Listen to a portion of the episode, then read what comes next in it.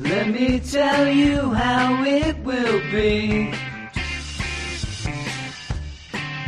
We'll all catch up on the books you'll see. Cause it's the X-Men. Yeah, it's the X-Men. Hello, everybody, and welcome back to the Weird Science Marvel Comics Podcast and X Men Catch Up episode. As we're going to hit a bunch of books tonight, get closer and closer to catching up with them. And I'm going to be doing three books myself, and then we'll be joined by Ruben. He's going to do two books all by his lonesome. So five books should be on this here podcast. But before we get into that, let me tell you a little bit about us. I am sick. I feel like crap. I feel like a rattlesnake in a three-legged sack race, right? That's a thing, right? That's what it is. And I have, uh, I've had a headache for three weeks straight. It has not gone away. Uh, I do have the COVID and I just can't shake it and it's killing me and I hate it. So that's that. But you can also find us at WS Marvel Comics on Twitter. If you go there and follow us, we'll follow you back. You, you can also go to our website, Weird Science comics.com. Weird Science Marvel marvelcomics.com, right? Is that what it is? I think it is. Uh, go there and get news, previews, and reviews. Also go to our Patreon, patreon.com slash weird science, where you get a lot of shows, comic shows, non-comic shows, manga stuff, TV, cartoons, but a bunch of Marvel things that you'll get as well. And one of the things that we're doing now is we have a character of the month for both DC and Marvel.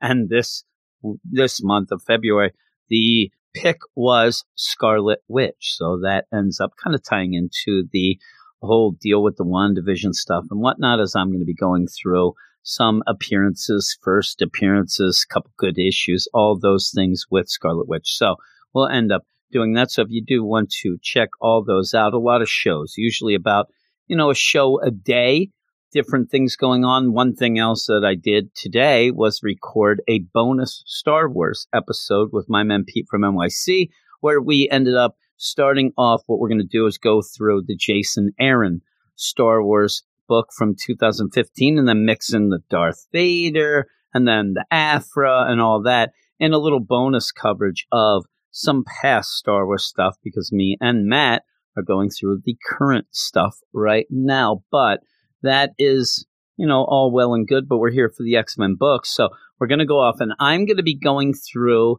Excalibur, then X Men. Then we're going to go off to Ruben, where he will end up doing Hellions and Marauders. And then we'll go back to me to finish up things with X Force. So here we go. And that first book we're talking about, Excalibur number 17, written by Tini Howard, art by Marcus To colors by Erick Arciniega, and letters by VC's Ariana Maher.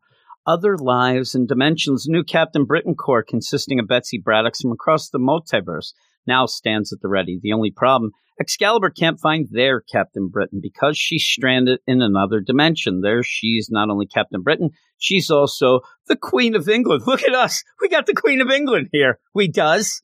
Uh, with that, I'd just like to say, hello, love. That's just my, that's the Queen of England. I do a spot on Queen of England. It's funny too, because I also do a great like Prime Minister of France. Hello, love. And also of Canada. Hello, love. It's pretty good, right? So the thing about this, I don't mind this issue. It's going to be a very quick one. Uh, you end up having, you know, our world's Excalibur team joined by Pete Wisdom, trying to at least get to the point where, hey, let's go where Betsy will end up showing up if she does and when she does and whatnot. And then we go off to an alt multiversal deal, a familiar place, it says, and find out what's happening with Betsy and what's going on as she is the, the bloody clean queen of England. And so with that, the, the issues since all of you know ten of ten of swords. You end up to me that just they end up feeling like pieces are missing. The, the connective tissue between each issue just doesn't seem to be there that much as you know you're wondering oh my god what happened to betsy when she ended up shattering in that love spell? Love potion number nine i mean whoa. And so when you see this it's like oh okay that's kind of cool.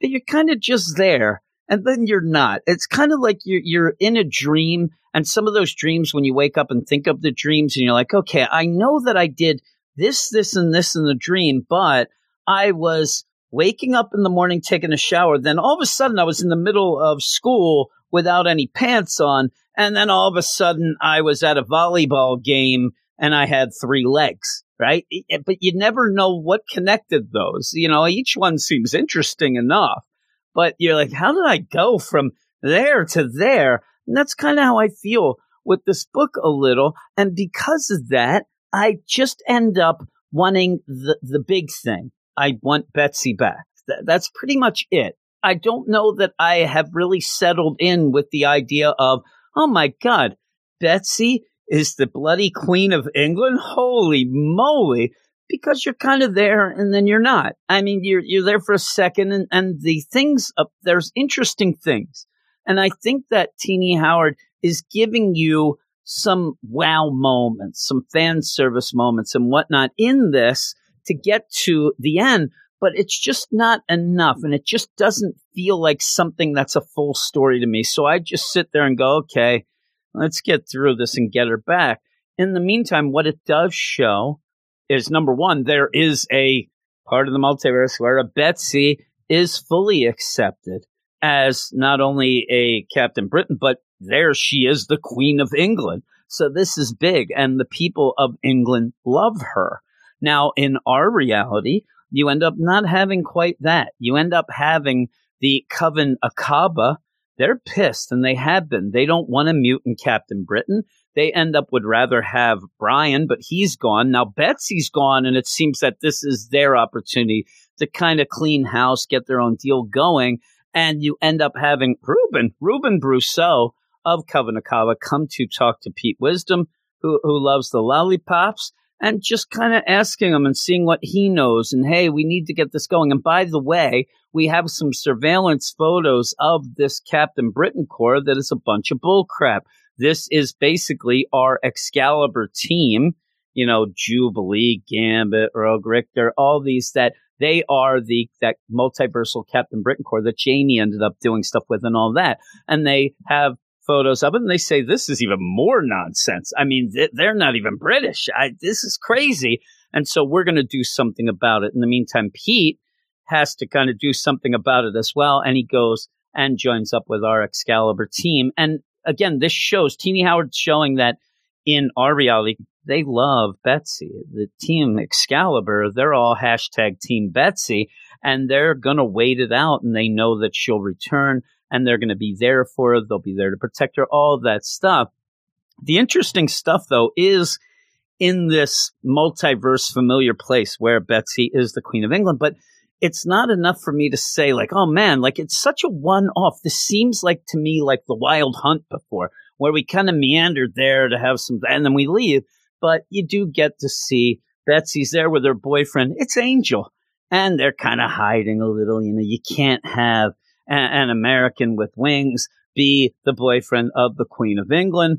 In the meantime, she Betsy as the Queen of knows that she's our Betsy, but trying to fill the role and, and doing that body swapping type deal as well, going into the body of this multiversal Queen of England, even though that's also a Betsy, her. But she's trying to tell the different characters a little bit about things that they do, but that's kind of the instructions. They're not really allowed to talk about the other multiverse sort of thing, but what this has to do is that Betsy has to get to the lighthouse. She needs to get to the lighthouse because that's the nexus of worlds. She's going to end up being able to use that to get back to our world. And so as she is going to go do that, you end up having Angel say, well, I need to send somebody with you. Now, Angel still sees Betsy as the Queen of England here. Betsy keeps trying to tell him, I'm a little more than that. You know, I know a little covert stuff from my world. He's like, that's fine, but this isn't your world. And also, you don't really know where the lighthouse is, all these things. I'm going to get you somebody that can infiltrate in, real good at sneaking around and stuff. You you know that it's Psylocke. You know that it's. And so when that is revealed, it is a, a, a wow moment. And finding out that's Angel's ex-wife, all this in this world, pretty cool. But that's pretty much what you get from here on out is, you know, Kwannon and Betsy talking back and forth about, hey, Betsy's like, I, I kind of ended up, you know, stealing your body and you had mine. We had all this thing going on Freaky Friday going, and you end up through, and they're not actually even really talking as much as using telepathy and talking with each other that way. And you end up having Psylocke realize that's true, what she's saying, all these things going on, just to go and get the other moment where this dimensions lighthouse is not a lighthouse. It's pretty much like the British Pentagon. It's a secret base of the British intelligence where they have, and they have to break in there. They have to get to this portal. They have to, but it just, everything goes too quick for me. Everything is just like, you can't even settle down in the moment of it. It's just there to get her through this, get her back. And it just, it's nice enough. It's fun at points. It's just not enough. And you do end up having them talking about the body switching and all that. And then Betsy saying, well, what are you going to do when I get pushed through the portal? You're going to be left with the actual Queen of England. She won't know who you are, whatnot. And you end up having Kwannon say, well, she'll be happy that at least she got her body back. I mean, I guess. So, and all this stuff, a lot of it doesn't even make much sense with me with the portals and getting the queen back and all that. But it's it's nice enough, it's fun enough, but it just is there so that you can have a little bit of Psylocke and Betsy talking. Now, in the meantime, you have our Excalibur team fighting off Akkaba. You end up having you know, Pete Wisdom goes to Excalibur. He needs to get to Krakoa, find out what's going on. Hey, is Brian here? Is here? And if not, we got to get to the lighthouse. But that's where Excalibur's going anyway. Well, Pete says we got to get there quick we really have to go. We got to get there because they are going to be there. Stearns is going to be there and she's going to be wrecking house and she's going to be trying to destroy the lighthouse because they don't want, you know, Betsy to come back. They don't, they're, they're going to change things up, all of that stuff. And one of the things that Pete Wisdom says, which is true, if only Brian was just here, they'd just say that Brian's Captain Britain. It wouldn't even matter. They'd just say that's fine whatever. We can go on. But then they say, that's why he's not here. He doesn't want that. He doesn't want to step. He's Captain Avalon now anyway, so he's not Captain Britain. He's not going to make himself, you know, seen and whatever so that they can just declare that he is missing right now. So he remains that. You can't declare Captain Britain who's not there. Um, but you can kind of declare your own if Betsy doesn't come back, I guess. So you end up with a big fight. You end up with Rictor calling the druids against the, the witches and warlocks of Akkaba there's a bunch of fights and whatnot, it's okay. It just, to me, it just ends up showing, yeah, Betsy's love. They love Betsy and they'll do whatever they want for it, but the actual fighting and stuff is not that exciting. And then all of a sudden there's a giant thing, you know, pretty much they see kind of a, an explosion. The lighthouse is going nuts. Everybody's getting headaches. And then Betsy's back and they go up and grab her. So they're like, all right, there's your damn Captain Britain there because you end up, that was not a good rogue. That was supposed to be rogue. Ah, but you end up having Stearns basically say, listen, and Gambit even said, this, this is my new apartment. Hey there. That's pretty good, Gambit. Hey, the, you know, the lighthouse, I was going to live here. You can't wreck it. They have the wrecking ball. They're Miley Cyrusing this thing and wrecking balling it. And you end up where Gambit's like, this is my house now. Not Run's house, my house. And you end up having Stearns say, no, no, no, there's no Braddock here to claim this. I need a Braddock to tell me what's going on. So when you end up having Betsy come back, that's where Rogue's like, there's your damn Braddock. So take that. And then it ends. But yeah, like I said, it's very quick. And it's just like an aside issue again that we get Betsy back, but it's just kind of like it, it seemed just too, not too quick, but just too sparse a story for that, but we do get her back. But overall, I'm going to give it a 7 out of 10. And now I'm going to move on to the X Men issue. And this is X Men number 17, written by Jonathan Hickman, pencils by Brett Booth. Jumping on here, inks by Adelso Corona, and colors by Sunny Gho, letters by VC's Clayton Cowles. And here is the recap. Let's get on to the story. That's what the recap is because what has happened is there is that big galactic money collapse stuff from the Empire story, all that stuff going on where the dollar value has dropped a bit. That is causing a lot of people to get angry. that is causing a lot of people to protest. That's causing a lot of people to take matters into their own hands because some cultures, planets, whatnot, are finding out they have no money and nobody's being able to be fed. Everybody's dying. All these things going on as we have a galactic recession. And usually I would say that that's not real fun stuff in a comic. I'm still going to say that. But as an aside, I do want to mention that this past couple weeks, and I mentioned this a little on a regular podcast, but there is an X Men podcast out there. Some people may unknowingly listen to it. I don't know that they would listen to it unknowingly, but unknowingly realize that uh, th- they throw a lot of shade at us, especially me, talking about how I don't know anything about the X Men and that I'm a dummy and that I'm not as sexy as I may say. It's, all those are probably true. Uh, but I just want to point out that I never claim that I know a ton about the X Men, but I have had people comment that they enjoy listening to the show because I don't know that much. So I'm going issue to issue, and I'm going as somebody who has just started reading and wants to get involved and wants to know more. And I am not above people telling me, oh, you got this wrong. I, would prefer it in a nice way. But, you know, oh, you said this and it was actually that, whatnot. But in the meantime, you're never going to hear me make fun of somebody or laugh because, oh, you didn't know that that was from 1978's Excalibur number three. How dare you? And really, I should hit the deal. How dare, How you? dare you not know that? I am not here to play X Men Gatekeeper in any sort of way. So I hope that that's one of the charms of the show, if there is any. Um, so basically, what I'm trying to say is th- these people who said that, if they're listening, go f off. That that's one of the things that I'm saying.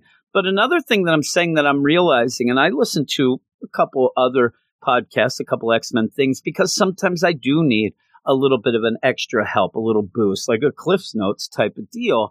And what I'm realizing and where I'm struggling the most with is the idea that sometimes the books end up where I see people saying something's great. Oh, that issue is the best issue.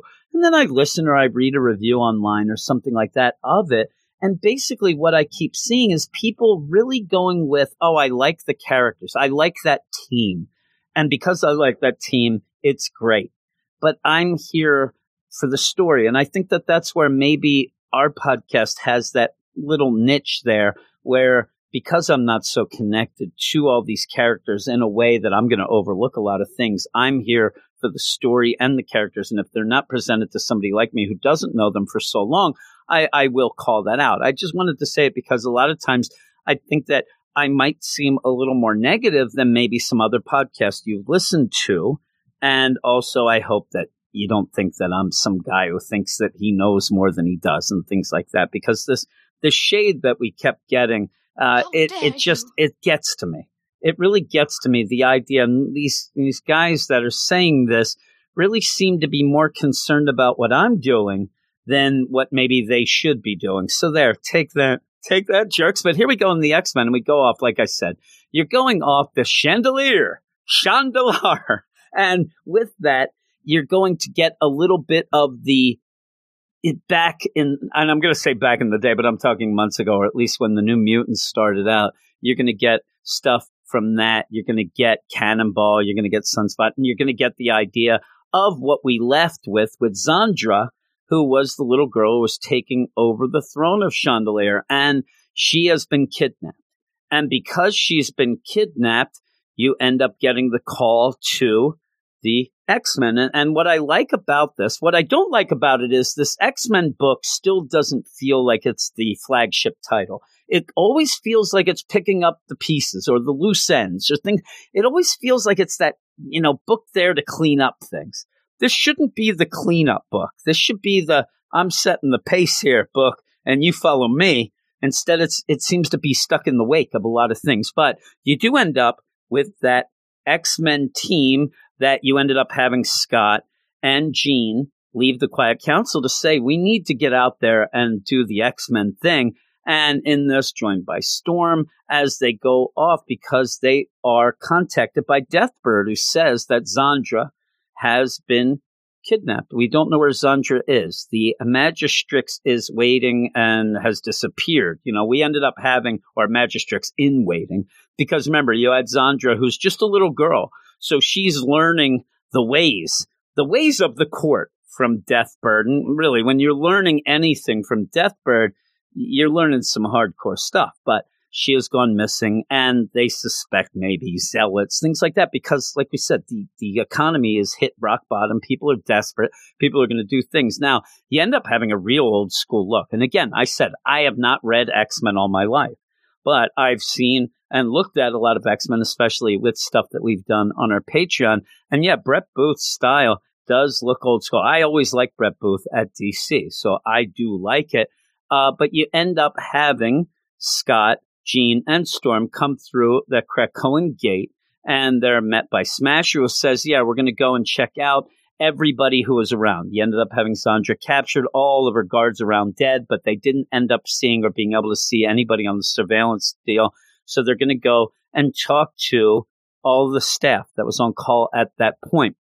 And they have already, you know, looked into their minds. They've used some telepathy to figure out some things who's who and what's what and nobody seems to have anything going on in their head about doing anything bad. Well, what you get then is Jean doing something that actually recently happened over at DC, and it's something that even back in the John Byrne deal, where you have Superman because he's looking for things, and they know, well, we can, you know, get something with lead, you know, and Superman can't see lead. So what Superman ends up doing is looking to where there's a blank space. If all of a sudden there's a moving blank space, that must be a lead line car, and they're lead line because they're doing something that I'm not supposed to see. And that's what Jean does here. She reaches in the mind to all of these people, these servants, these people who are working in the, you know, the castle, the, the big council deal, and, and she's looking for the absence of certain things. Like they're looking for the the other, you know, people on Chandilar, they're looking for you know, okay, who's thinking about treason? Who's a zealot? Whatever.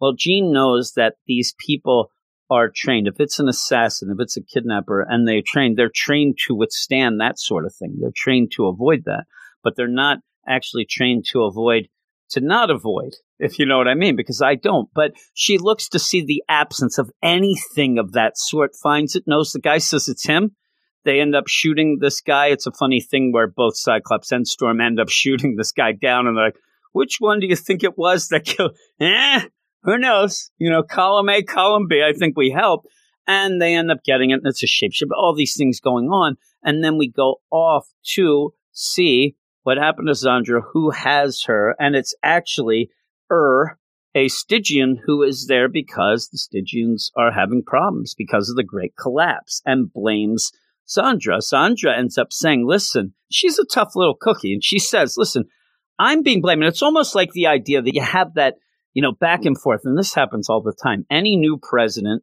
will always blame any sort of problems on the past president. And then if there's stuff going good, that's all them. You know, you have this going on. But she does say, I'm just a little girl who just came to the throne. Uh, all these problems weren't mine. If you kill me now, I'll never be able to fix that. And and she's right. The idea of you're mad at me, so you're going to kill me, and and really though, er, he's going against the throne, not necessarily Xandra. He wants to end her line. He wants to end the Neramani line, but he's really mad at the throne. She is the symbol of that. He's going to take her down, but really, he's got this you know huge hammer that he's just going to bash over a little girl not really the, the craziest, you know, really bad ass thing there, but he's just, but I like that she explains things and shows that she's very smart about it. And, you know, basically, hey, that's the thing. I, I want to help.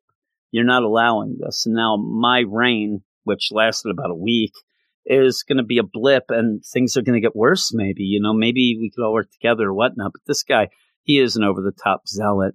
You end up having the X Men then come to attack him. They find him, they show up. They're going, and Ur's pretty tough customer. He ends up knocking out Scott right away. He ends up where you get Smasher, who grabs Xandra, goes off, and Xandra says, I can go myself here. You're going to need to stay because this is a pretty tough deal. And you end up having Smasher in a little bit of comedy. If you have Sunspot in, in an issue, you're going to get some comedy. She ends up calling. She's trying to call Cannonball, you know, the, her husband. She's trying to call him and say, "Hey, do that thing." Do that thing that we talked about, but Sunspot won't get the call through because he's on the, the phone with his money man. Because with the great collapse, the piece of crap Sunspot's jumping in and buying up everything. He's using this, and it, again, Jonathan Hickman's playing the deal, and he's kind of going, you know, from the time, you know, from the rip from the headlines type deal. But this is what does happen. The people with money are able to take advantage of the collapses like that. And he ends up having a lot of money. So he's kind of grabbing all these things. But Izzy has to get through to her husband. And he keeps yelling, I got to talk. I got to talk to him. And finally does get through. And she's like, Hey, do that thing that we're supposed to do. Right. And says, Sam, hit that thing that I told you. He's like, okay. And he pulls out a book from the bookshelf type deal, presses a button, and it ends up releasing the Smasher Corps there. They come in, they're going in, and you end up having Smasher Izzy say, Hey, everybody, you want to replace me one day in the Imperial Guard? You want to be a super guardian? Well, you better show us what you got. Show me what you got. They're all going to town. Everybody's beating the crap out of each other. At the one point, though, at the very end, you think, okay, we're taking care of it. Ur is not taken care of. And Ur comes up behind Xandra and is going to hit her over the head with that hammer so hard. And when he goes to do it, Storm stops it. She actually just stops it so badass. And you have a crack of Thum. When it happens, the thing goes back, ends up hitting Ur. He's down. And then you just have the later where you do have Xandra on the throne. And a good thing, she actually says to you know, says to Storm, if you ever need anything, I mean, you saved my butt. If you never need anything, you let me know. But then in the meantime, you do also have this talk, this talk with, you know, Deathbird and Xandra. And I think it's supposed to be real clever. The idea, okay, what are we doing with her? Are we going to kill him? What do we get? And you end up having Xandra realize, you know what? A lot of this trouble isn't really punishable stuff because these people are desperate. They don't have money. And this is my way of showing that I do care and I can do something. And one of the things they end up doing is they end up taking Sunspot's money. He's donated a bunch of money to, to the Stygians. So the Stygian people are going to be okay because they got Sunspot money. He's doing it saying, allegedly, I'm supposed to be happy about it, but we'll see. But one of the things that I think is supposed to be clever here is Ur and they're figuring out what should we do. And you end up having Xandra say, the good people of Stygia, they'll be sent home. You know, they ended up getting a little crazy, I, I see, but they're desperate, desperate times, and I'm going to let them kind of work this off. I'm going to let them show me that they're better than that because I'm going to show them I'm better than that. So I'm going to send them home. But er, I think that what we'll do is make him a diplomat to the throne on the matters of Stygia. I'm making the true believer a politician. Hypocrisy is a fate worse than death, wouldn't you say? And I think supposed to go, oh my God, this little girl that's so clever. The problem is, we just had this in Empire. It's pretty much what happens with Super Skrull. So in, in my mind, I'm just like, okay, we, we kind of had that already, but yeah, I get it. I get, I get it. But don't let him have that hammer. If he has any stuff, don't let him have anything. I wouldn't even give that guy a spoon he's going to end up killing you. But yeah, and then she says, Hey, Storm, uh, you know, you had my back. I have yours. Anything you want, you just let me know. And we, and it's funny too, because as this is being said, Storm just has this look like she has like 17 wishes that she wants immediately.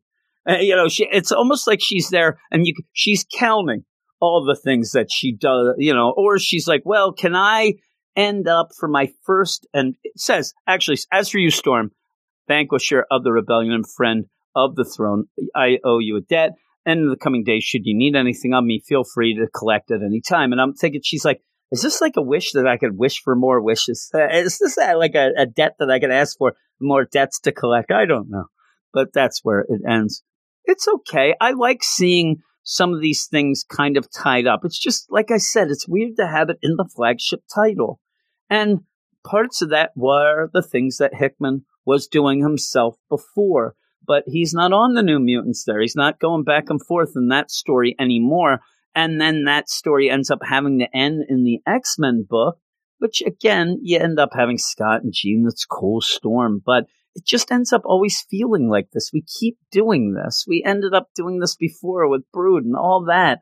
And I just, I want this book to be the one that everything kicks out of. You know, not everything finishes up or gets cleaned up. Like I said at the beginning, I'm not going to overdo it with that. But I do like Brett Booth's art. It actually made me smile seeing his art again because I have not had a bunch of things even on the DC side with Brett Booth. So I like that. So overall, I'm going to go a seven five.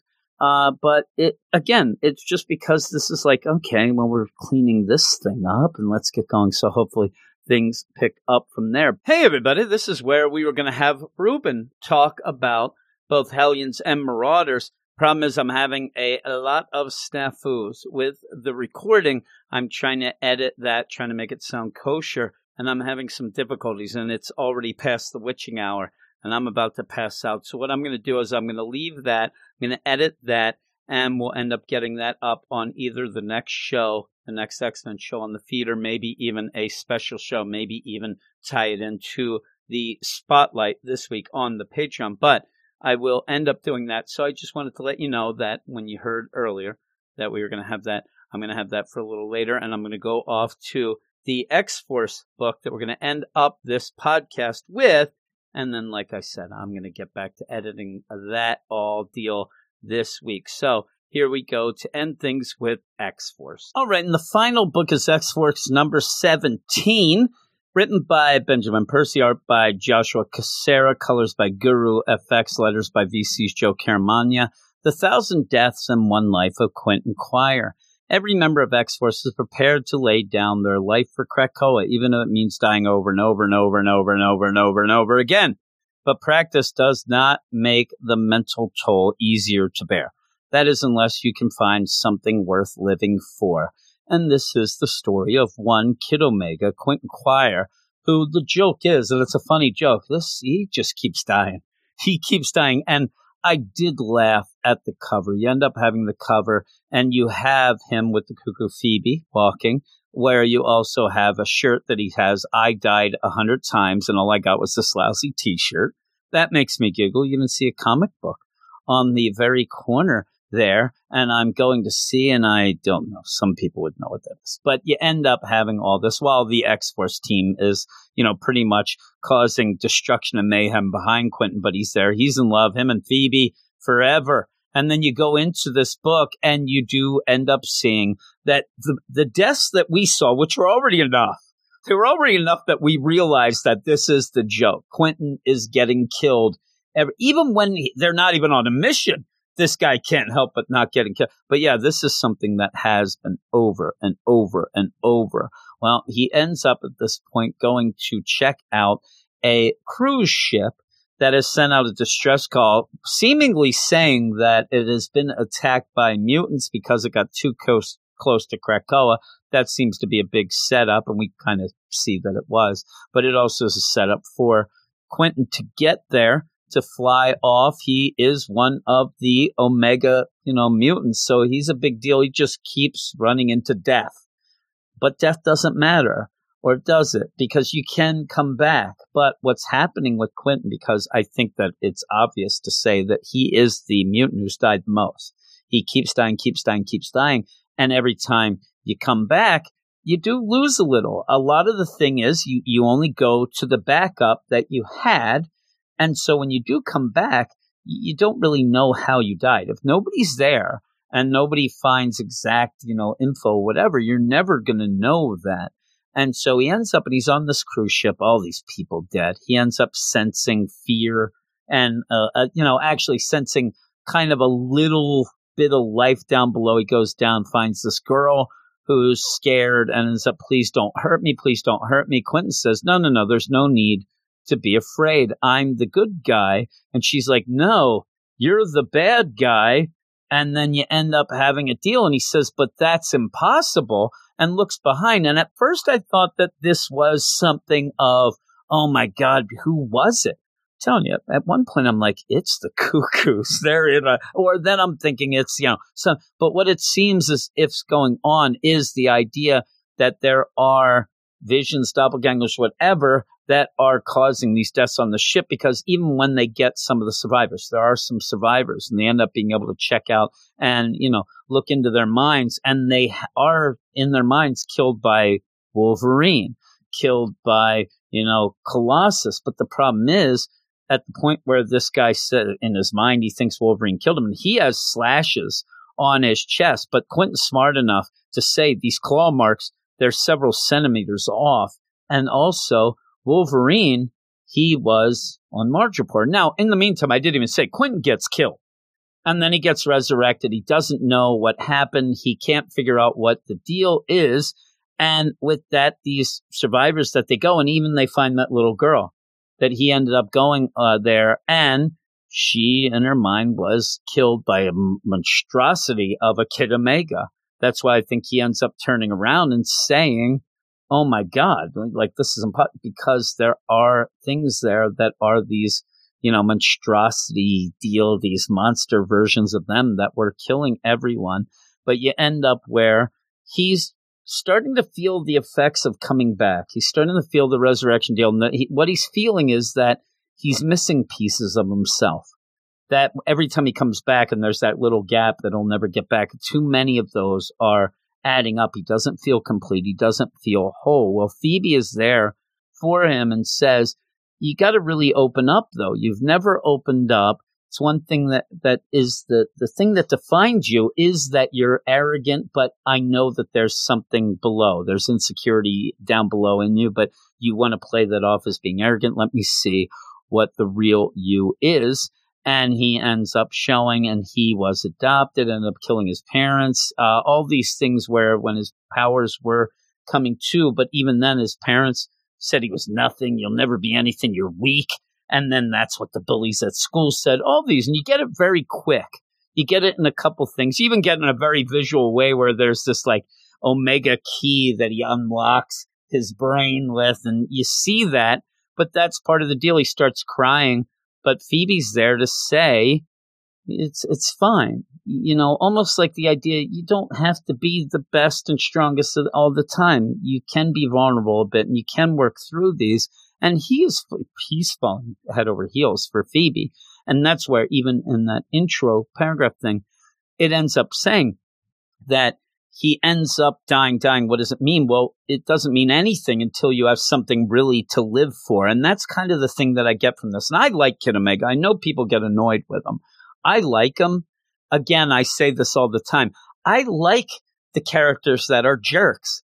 You know why? Because most of the time when they're heroes, even if they're jerks, now I will go to the DC side of things as I do only because I have more of an overall scope of that. Like a Damian Wayne or a Guy Gardner. They're jerks, right?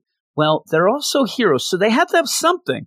And when they open up and show that they do care, they show that that bravado is to hide insecurities and show that they are vulnerable, it makes it that much better.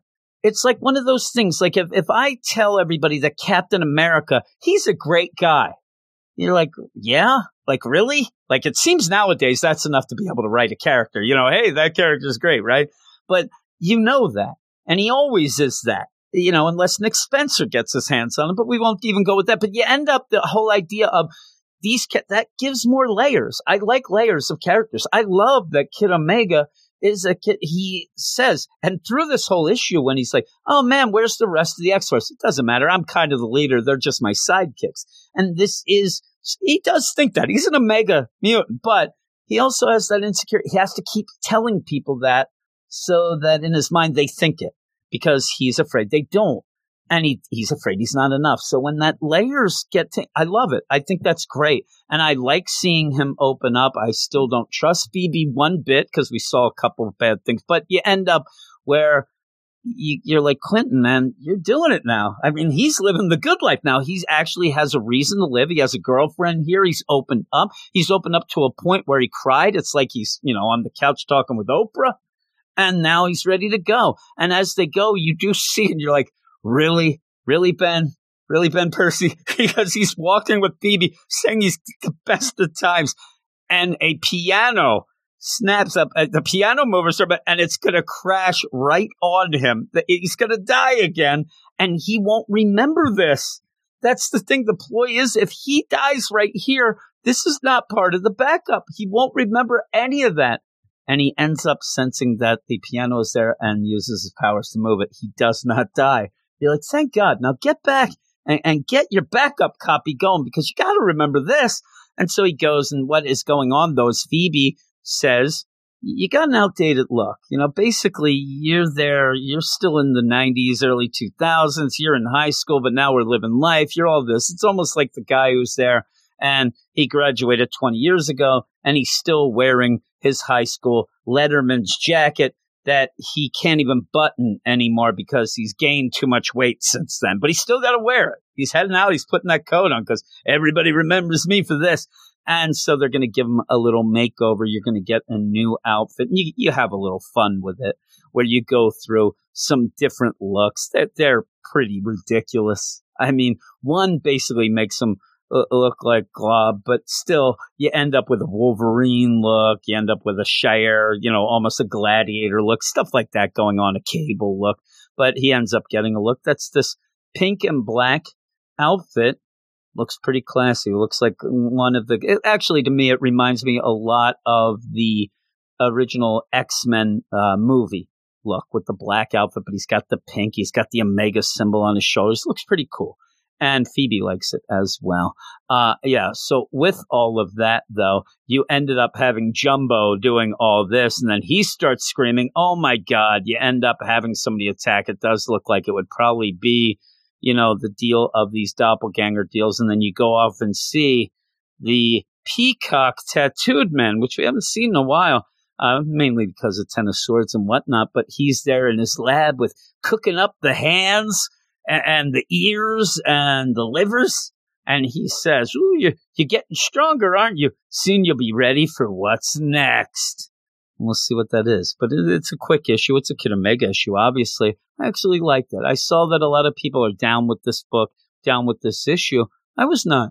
I actually, and, and, again, this is a thing that I talk to a bunch of people. When you're on the Patreon, we have a Slack chat that we all talk, and we have a Marvel channel.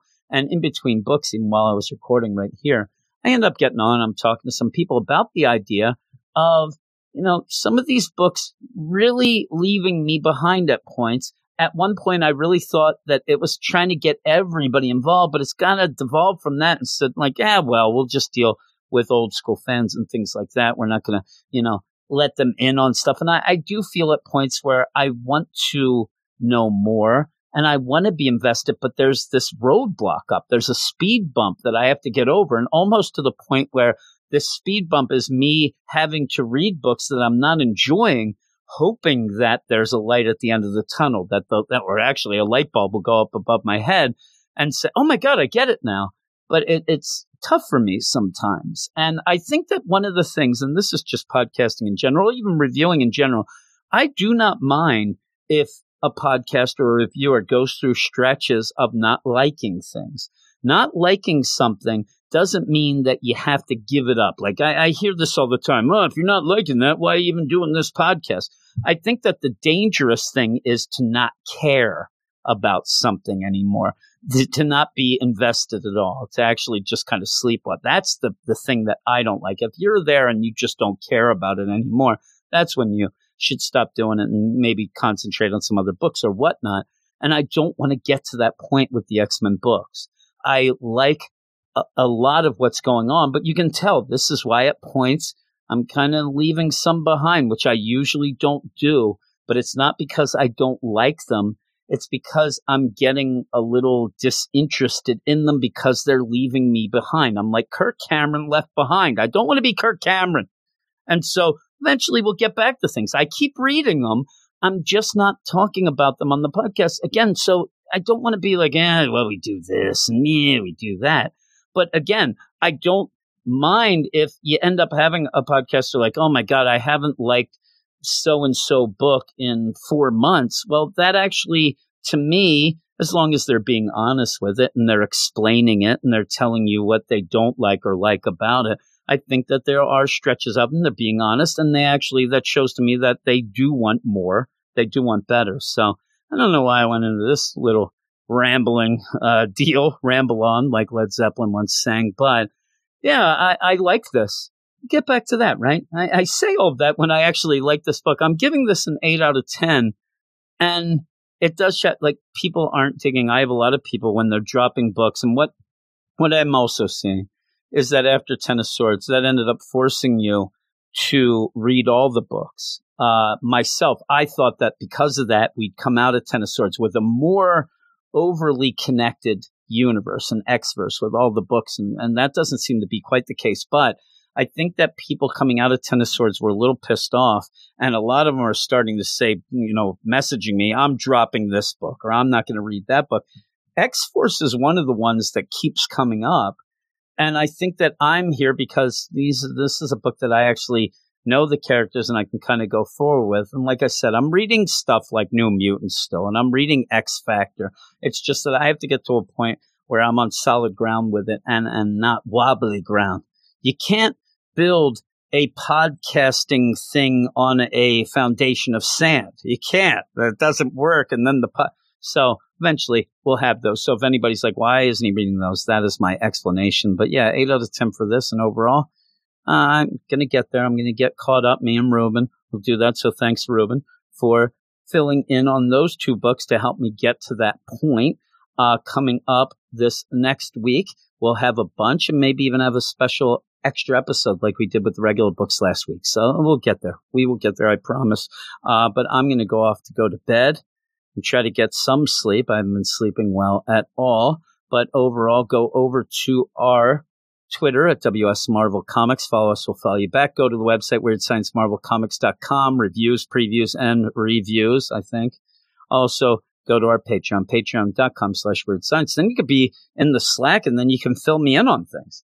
And even so, if you end up following us on Twitter and you notice that I said something that wasn't quite right, or you have a suggestion where maybe I say something like, I don't really know about that character. I'd like to know more about, and you're like, oh my God, it's my favorite character. And you message me and say, what you should do is go and read this or check out this, or even just explain some stuff to me. Tell me why you love that character. Tell me the connections and all that.